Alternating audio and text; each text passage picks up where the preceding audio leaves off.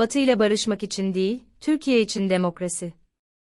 Yazan, Derin Koçer 1945 Ekim'inde Cumhurbaşkanı İsmet İnönü, Amerika Birleşik Devletleri'nden gelen ziyaretçilerini ve Amerika'nın Türkiye Büyükelçisini ağırlar. O, ülkeyi kurucu liderinden teslim alarak büyük bir devrimin bayrağını taşıyan İnönü'nün siyasi geleceğine geldiğinde ülkenin milli şefi, ziyaretçilerini şaşırtacak bir cümle kurar. Mecliste muhalefetin lideri olarak oturabileceğim gün, görevimi tamamladığımı düşüneceğim. Zira İnönü için devrimin varması gereken yer, yani o muasır medeniyet hedefi, demokrasinin ta kendisidir.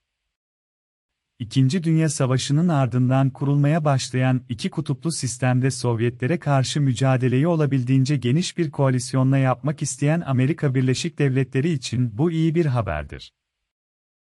Zaten Truman hükümeti de Amerikan Kongresi'ne, Türkiye'nin demokratikleşme adımlarını ülkenin NATO'ya alınabilecek, güvenilir bir müttefik olduğunun kanıtı diye anlatacaktır. Fakat kapalı kapılar ardında Amerikan yönetimi, İnönü'nün adımlarını cesaretlendirecek adımlar atmamakta, hatta zaman zaman prematüre doğan bir demokrasinin zafiyet doğurabileceği yönünde uyarılarını esirgememektir. Türkiye'ye verilen yardımlar da demokratikleşme koşullarına bağlanmamıştır.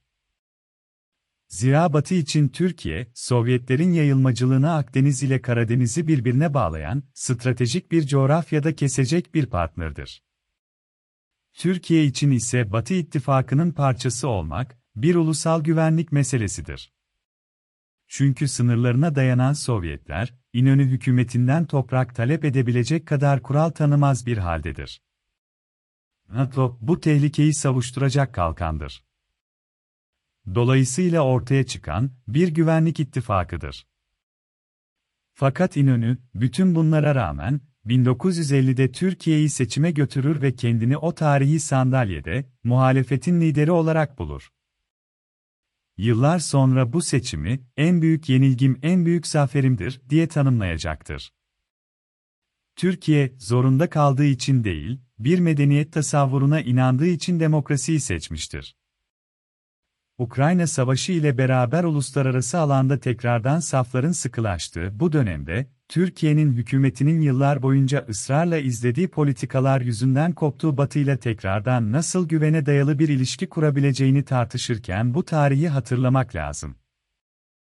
Zira bir yandan bu ilişkilerin ancak ve ancak Türkiye'nin demokrasi zeminine geri dönmesiyle kurulabileceği söylenirken, bir yandan da jeopolitik hesaplamaların, değerlere dayalı ilişkilere baskın çıkabileceği bir döneme de giriyoruz.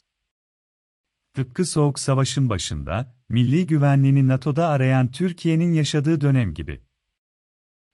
Batı ile müttefiklik tarihimizde Truman hükümetinin ikiyüzlülüğü, neredeyse, bir değişmezdir. Demokratikleşmeyi, Türkiye ile müttefikliğin sarsılmaz garantisi olarak Kongreye satan Beyaz Saray, gelecek 10 yıllarda ülkemizin bir türlü içinden çıkamayacağı darbeler sarmalı ve antidemokratik politikalar karşısında, müttefikliği askıya almamıştır. Geçtiğimiz 10 yıldaki kopma ise, Erdoğan hükümetinin istekli ve ısrarlı bir şekilde Batın karşıtı politikalar izlemesi sebebiyle ortaya çıkmıştır. Bugün, Batı'ya dönüşün yolunu arayan hükümetin de yolu bu politikalardan, özellikle, Doğu Akdeniz ve Körfez'de geri adım atarak araması tesadüf değil ya. Dolayısıyla soru, hükümetin 15 Temmuz darbe girişimini fonlamakla tehdit ettiği Birleşik Arap Emirlikleri ile arayı düzeltmesinin ya da ilişkileri askıya almanın ötesinde, mezara gömdüğü İsrail ve Mısır ile barış adımları atmasının, Batı'nın Erdoğan ile yeni bir sayfa açması için yeterli olup olmayacağı. Şüphesiz ki bu yeni dış politika anlayışı, bir takım olumlu gelişmelere sebep olacaktır. Amerika Birleşik Devletleri Dışişleri Bakanlığı'nın Türkiye'nin F-16 alımına dair tutum değiştirmesi, bunun bir örneği. Ancak o yeni sayfanın, eskisi gibi olmayacağı da kesin gibi. Zira Ukrayna Savaşı'nın ardından gelen bu, yeni dünyanın ideolojik ayrımları da çıkar çatışmaları da Soğuk Savaş'ın sınırlarında değil artık. Akdeniz'e inmeye çalışan Ruslar, arşivlerde bir karikatür sadece. Yerini, Tayvan'ı ilhak etmek isteyen Çin aldı belki de. Dolayısıyla Türkiye'ye, yakın geçmişine bakıp stratejik anlamlar yüklemekten kaçınmak elzem. Tam da bu yüzden geçtiğimiz haftalarda perspektife verdiği söyleşide eski diplomat Sinan Ülgen, Türkiye'nin batıya yakınlaşırken ve o stratejik kartın ötesinde demokrasi kartını da kullanması lazım, diyordu.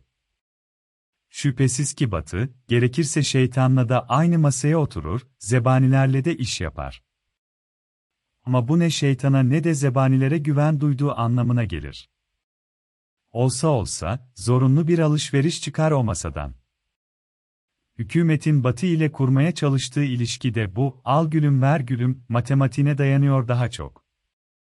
Oysa Türkiye'nin yapması gereken seçim, bundan çok daha uzun vadeli ve hakkaniyetli bir düşünme becerisini gerektiriyor.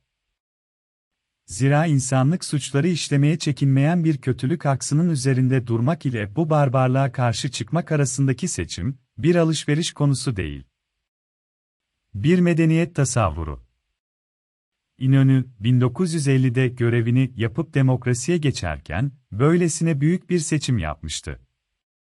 Türkiye'nin kimliği, medeniyeti için yenilgiyi göze alıp, demokraside zaferi görmüştü.